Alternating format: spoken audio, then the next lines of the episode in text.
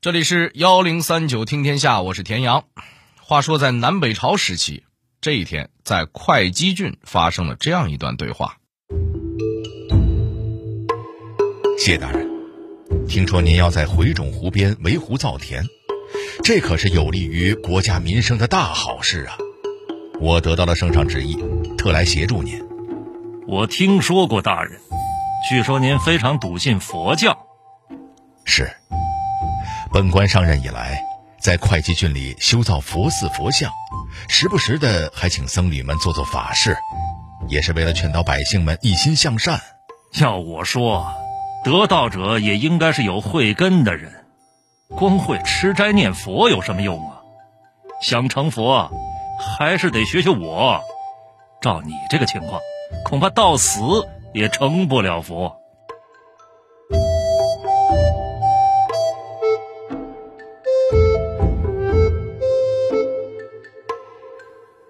哟，这俩人是谁呀？火药味这么重。我跟您讲啊，这里头的谢大人就是我国山水诗的鼻祖谢灵运。然而，大家今天可能只知道他诗写得好，却不知道他其实也是个不作到死誓不罢休的主。小剧场的对话就是个典型代表，而他也确实是把自己作死的。那那这话又是怎么说的呢？他智商超群，然而情商为何常年不在线呢？他如何凭借一己之力大力推动了地方旅游事业的发展？为何皇帝总是给他脸，但他总是不要呢？幺零三九听天下，田阳和您聊聊山水诗鼻祖谢灵运的作死生涯。如果您对东晋时期的历史有一些了解，那您一定知道他们当时实行的选官制度叫什么？九品中正制，看的是门第高低。而谢灵运就是在这个时代里含着金汤匙出生的公子哥。他出生于陈郡谢氏，是当时一等一的豪门大族。谢灵运的父亲谢焕生来呢就有点迟钝。而这个谢灵运呢，从小就聪明好学，有了他爹的对比呢，谢灵运从小在家里就更受宠了。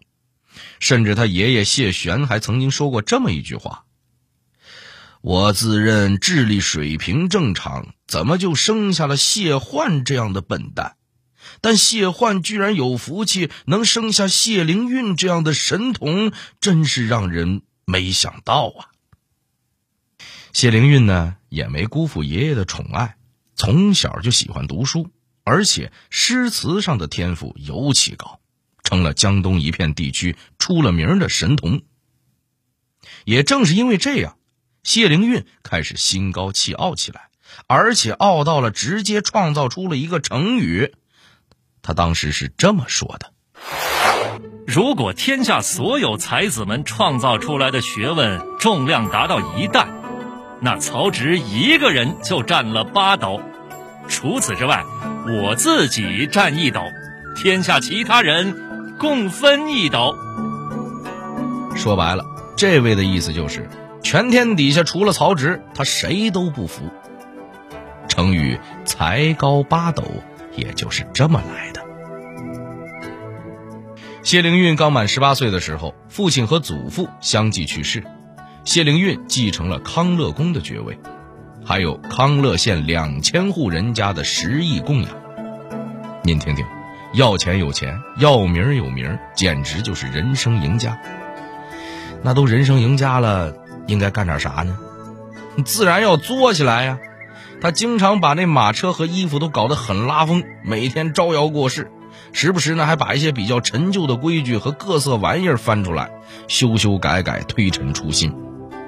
偏偏那个时候受到魏晋遗风的影响，整体社会的风向就是越与众不同的越喜欢。于是这个谢灵运一出现呢，迅速吸引了一大批粉丝。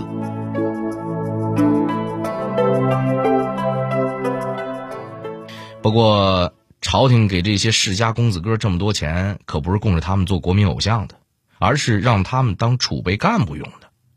依照惯例。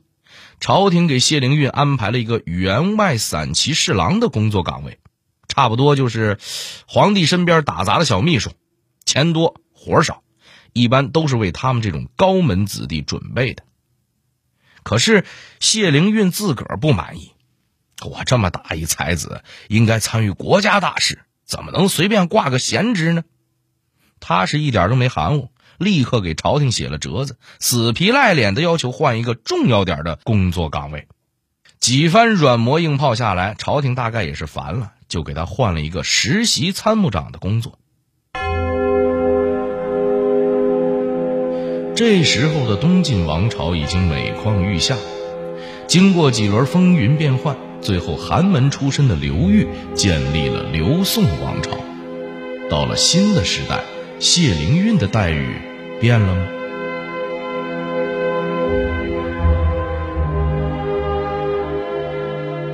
刘裕当上皇帝之后，当然不能再容忍世家大族和自个儿平分天下，开始削弱他们的力量。比如咱们的主人公谢灵运，在东晋王朝坐拥十亿三千户，要多潇洒有多潇洒。可到了现在，福利待遇降到了原来的六分之一。只剩下五百户。不过比起其他人，他还是有优势的。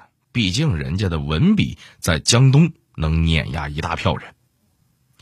凭借着自己的文学造诣，谢灵运很快就得到了新皇帝的赏识，得到了新的工作岗位——散骑常侍。没错，还是之前谢灵运看不起的那个打杂秘书，同时身兼太子保安队队长。谢灵运立刻就想撂挑子不干了，哼，杀鸡焉用宰牛刀？我这么大学问啊，就给我这么个小官，合适吗？于是呢，谢灵运时不时的就要写首诗发发牢骚啊，有文化呀，是不是？抱怨自个儿怀才不遇的这个悲惨境遇。其实啊，他没想明白，那现在人家皇上拼命削弱世家大族的势力，怎么可能重用他这种背景的人呢？想当个权臣？呵呵，您还是回家洗洗睡吧。梦里头啊，啥都有。三年之后，太子登基成了皇帝。凭借着这几年当保安队长的关系，谢灵运时不时就跟新皇帝吐槽一下辅政大臣，希望能够侧面啊衬托出自己的良好形象。然而没过几天，辅政大臣们一致觉得谢灵运这个人实在是太烦了。干脆联手把他给踢出了朝堂，贬到了东海边上的永嘉郡，让他到那儿去当太守。这个永嘉呢，就是今天的温州，但是放在魏晋时期呢，就是属于偏远地区了。接到命令的谢灵运一看，瞬间就明白了，哦，感情就是变相流放了呗。然而谢灵运却没想到，到了永嘉一看，哎。这地儿居然十分合自己的胃口，虽说这地方是偏了点但是有山有水，四季如春。在永嘉上班这段时间呢，谢灵运对当地旅游事业的发展那是相当上心，而且往往是身先士卒，亲身体验旅游项目。他经常带着手下的仆役，一天就能走一百多里地，而且玩一趟就十天半个月不着家。更要命的是。他出门旅游都是在工作日，还从来不请假，想走就走，潇洒的很。他不仅游览了雁荡山、南溪江等著名五 A 级风景区，而且一看见喜欢的风景啊，就要写诗啊，抒发一下自己希望隐居山林，不理这污浊人世的情怀。为了方便游山玩水，探索各地的奇妙风景。谢灵运还充分发挥了自己的聪明才智，创造了自己的旅游品牌“谢公鸡”。您可能听说过诗仙李白的《梦游天姥吟留别》里面有这么一句：“脚着谢公屐，身登青云梯”，说的就是谢灵运自创的这种登山鞋。古代这个游山玩水啊，可不像咱们今天这各大景点都是修好了石板路。甚至还有代步的观光车，有缆车，是吧？那会儿玩啊，是真就得一步一步爬上去。那登山太累怎么办呢？谢灵运想了一个好法子，在普通木屐的基础上做了一点细微的调整，让鞋底的两个木齿啊都能手动拆卸。上山的时候呢，把前脚掌的木齿取下来；下山的时候相反，去掉后面的木齿。其实呢，谢灵运的设计理念就是让脚掌啊一直保持水平，那不就跟走平地一样了吗？这样呢，既省时又省力，是不是？虽然咱们现在不知道谢灵运这个独创品牌在当时销量如何，但是呢，能让几百年之后的诗仙李白亲自打广告，我觉得也不用多讲什么了。肯定还是好用的。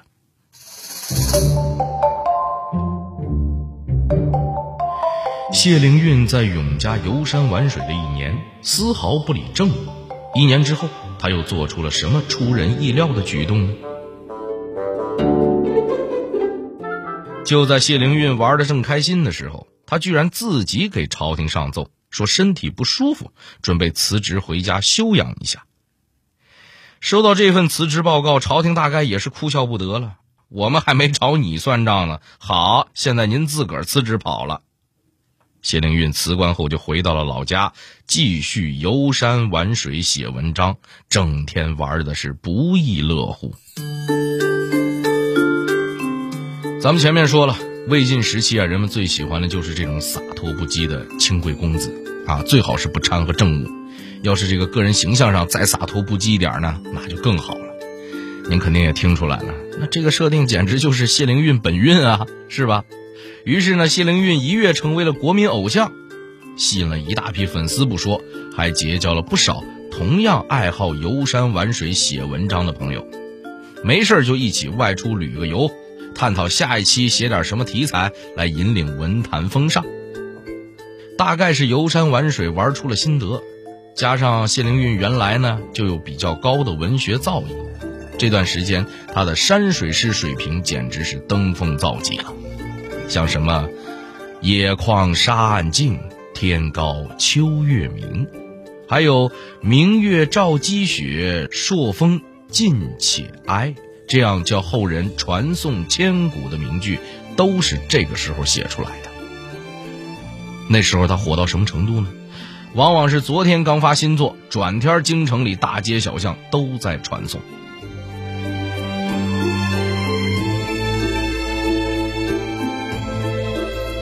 就在谢灵运快要忘了自己也曾是个满腔抱负、上进青年的时候，他收到了一封粉丝来信，说有一份好工作等着他，干活不累，而且待遇从优。这位粉丝就是刘宋王朝新继位的宋文帝刘义隆。作为铁粉，刚当上皇帝，他就迫不及待地向自己的偶像发出了邀请。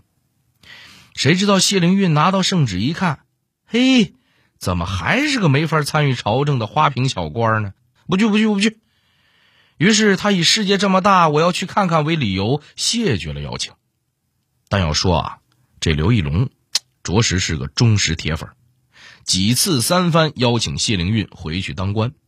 最后也不知道谢灵运是被打动了，还是觉得自个儿赚足了面子，终于勉强同意出山，担任了国家图书馆馆长。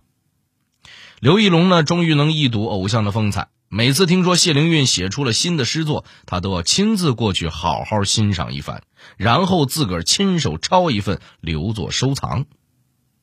于是，当宋文帝打算给晋朝编写史书的时候，顺理成章的。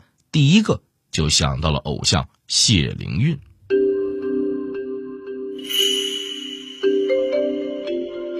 要知道，编写史书是个类似天上掉馅饼的好工作，有钱又有面儿。那面对这样的好工作，谢灵运又是什么反应呢？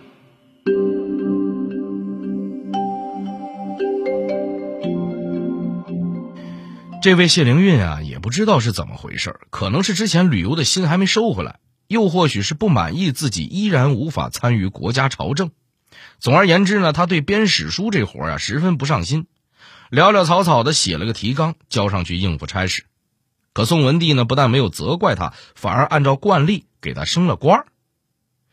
然而在谢灵运心里，这个官升不升都一样，要是不能让我参与国家大事，那还不如去游山玩水呢。于是，没上几天班，这谢灵运又开始迟到早退，时不时还故意旷工。您想想，他可是皇帝当初三请五请才出来当官的，现在皇帝都按时上下班，他这么明目张胆的迟到早退，那不就是不给皇帝面子吗？就算再有学问，恐怕满朝文武也都看他不顺眼了。就这样，谢灵运顺理成章的再次下岗。丢了工作的谢灵运呢，大手一挥，表示没关系，没关系，家里有矿，还能接着做。他扭头又投入到了最爱的旅游资源开发大业中，秉承着“独乐乐不如众乐乐”的理念，谢灵运每次出门都要带着上百人的旅游团，一路上披荆斩棘，没有什么能阻挡他们的脚步。就因为这个，当地官员和百姓们差点还以为他们要落草为寇，准备起兵造反呢。一度闹得是人心惶惶。不仅如此，财大气粗的谢灵运还看中了回种湖那片风水宝地，便上书皇帝允许自己围湖造田。宋文帝呢觉得这事儿啊有利民生，就同意了，还让会稽太守配合谢灵运工作。但也不知道为什么，谢灵运一看这位太守就不顺眼，便就像开头小剧场里的那一幕一样，对太守大兴佛教的事儿冷嘲热讽。您想和当地一把手结下梁子，那还能有你好吗？很快，这位太守就以谢灵运意图谋反为由，向宋文帝告了一状。这可把谢灵运吓得不轻，他彻底醒了，跑到京城给皇上认错。看见奏书的宋文帝，大概心里也挺无奈。作为粉丝，他当然知道自个儿偶像没胆子造反，但怎么也要给偶像找点事儿做呀，不能一天到晚就这么惹是生非。最后呢，谢灵运居然因祸得福，非但没挨着处罚，反而被任命为临川内史，成了地方长官。哎，可这俗话说得好啊，江山易改，本性难移。走马上任的谢灵运发现临川的风景居然也相当不错，那后面的发展就不用我多说了，您一定也能猜得到。本来呢，这个宋文帝力保谢灵运的举动啊，就让朝中大臣十分不满。一看这位还是一天天光顾着玩，朝廷监察部门决定派一个巡视小组去找谢灵运谈一谈，但没想到谢灵运这次居然打算玩票大的，直接把前来调查的官员扣押了起来，还开开心心的写了一首诗，暗示自己身在宋营心在晋。这下，就连宋文帝也保不住他了，下诏把他流放到了广州。几个月之后，从武汉地区居然传来消息，说有一伙无业游民准备到广州劫狱，把谢灵运救出来。这听起来简直就是个笑话。武汉和广州离得那么远，一看就是有人栽赃嫁祸。但谢灵运平时得罪的人太多呀，皇帝不想让他死，舆论也得让他死。终于在元嘉十年的冬天，这位山水师鼻祖用自己多年作死的经验，亲手把自个儿送上了断头台。此时年仅四十九岁。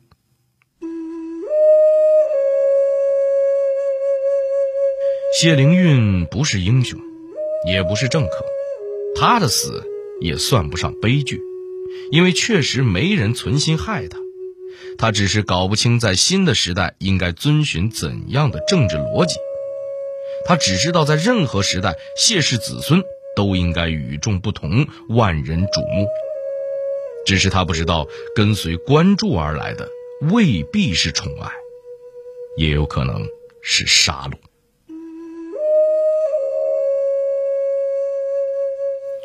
好了，这里是幺零三九听天下，我是田阳。最后，代表节目编辑马世佳、陈涵，小剧场配音张帆、郭伟，感谢您的收听。另外，如果您想和我们交流互动、收听往期节目，欢迎您关注新浪微博和微信公众号幺零三九听天下。